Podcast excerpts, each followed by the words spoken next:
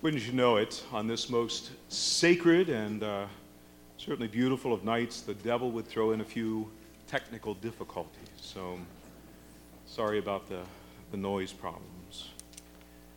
So tonight you could probably be home and watching Wisconsin versus Kentucky, right?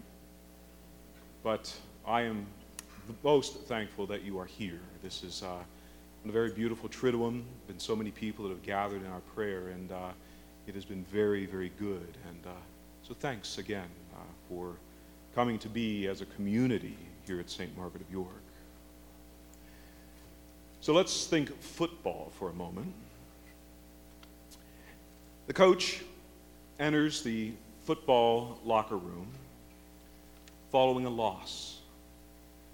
And he says to his very sullen team, he says, Guys, you know, I just want you to know that that I'm proud of the way you guys played this evening. You know, we, we might not have won on the scoreboard, but we did prove to a lot of people that we're capable. You know, today's game was a moral victory. At which point, a freshman sitting on a bench next to a senior asks, What's a moral victory. And the senior responds, Well, that's what a coach, or that's what the coach calls a game that we lose. You know, it's hard to find comfort. It is very hard to find comfort in moral victories. You know, when the scores are published the next morning in the newspaper, they're there are only winners and losers. There is only success or failure. And Mark's gospel could be called the gospel of failures.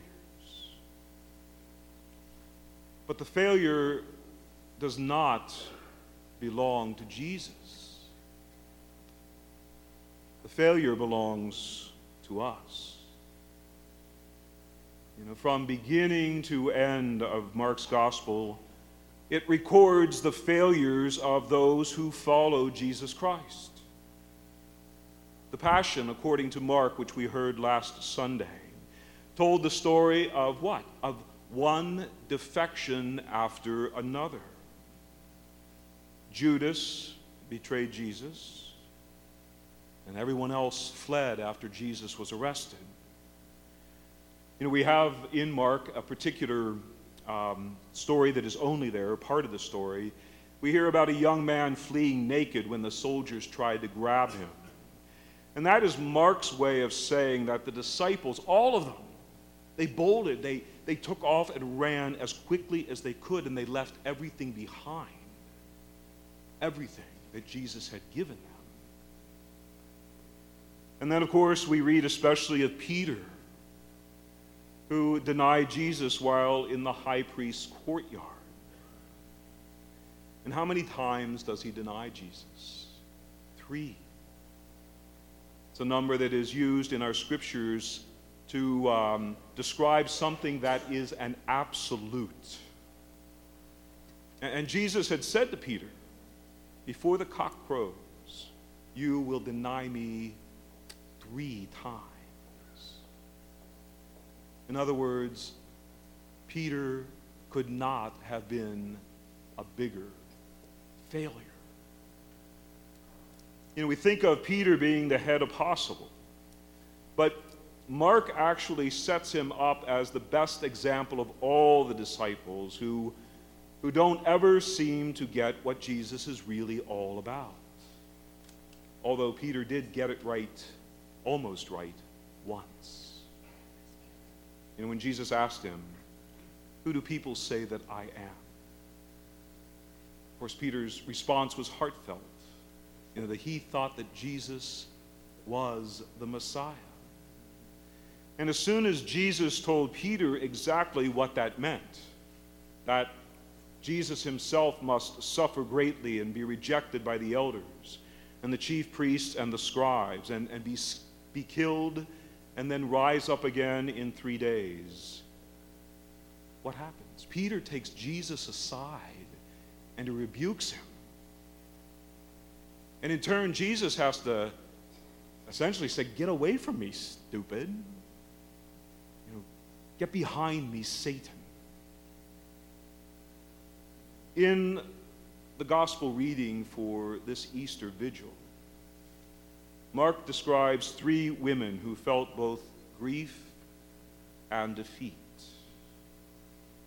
He mentions Mary Magdalene, Mary, the mother of James, and Salome. And they felt grief for the loss of Jesus.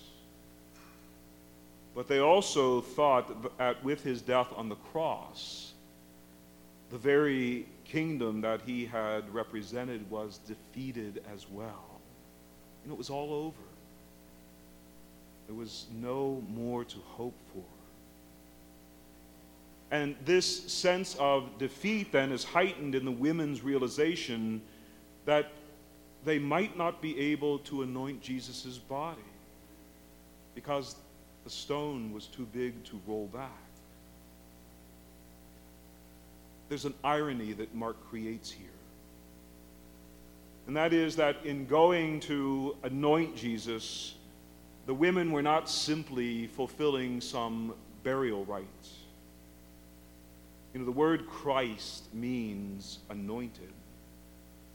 What the women were truly going to do was to announce the anointed one. And in the tomb, these women encounter a young man in white. They didn't know who he was, but we know.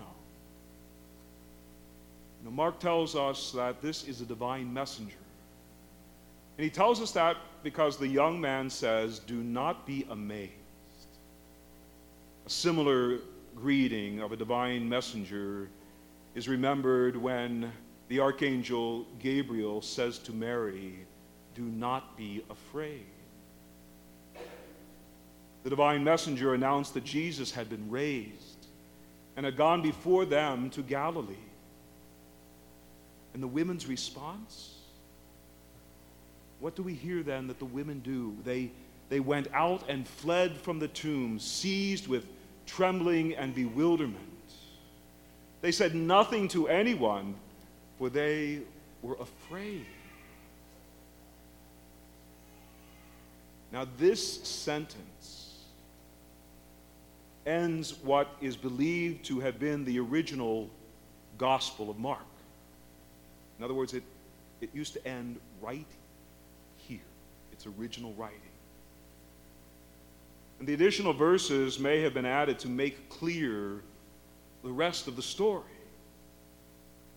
But for Mark, the moment, that particular moment, begins the rest of the story. You know, Mark's gospel begins with the words, the beginning of the gospel of Jesus Christ, the Son of God. And this line does not mean that the gospel started right at that line, because the real story begins at the end, at the conclusion of the gospel. The real gospel begins with the announcement that the risen Jesus had gone before the disciples to Galilee. This is the gospel, is what we're being told. The story continues. The story continues. You know, these women were told to go and tell the disciples and Peter that, that Jesus would meet them in Galilee at the place where everything began. And the disciples might have seemed failures for having abandoned Jesus and fled. But Jesus had not abandoned them. And that's what we must remember. In the end, what is not written by Mark, but what we know is that Peter would finally get it. Peter would finally get it. And so will we. So will we.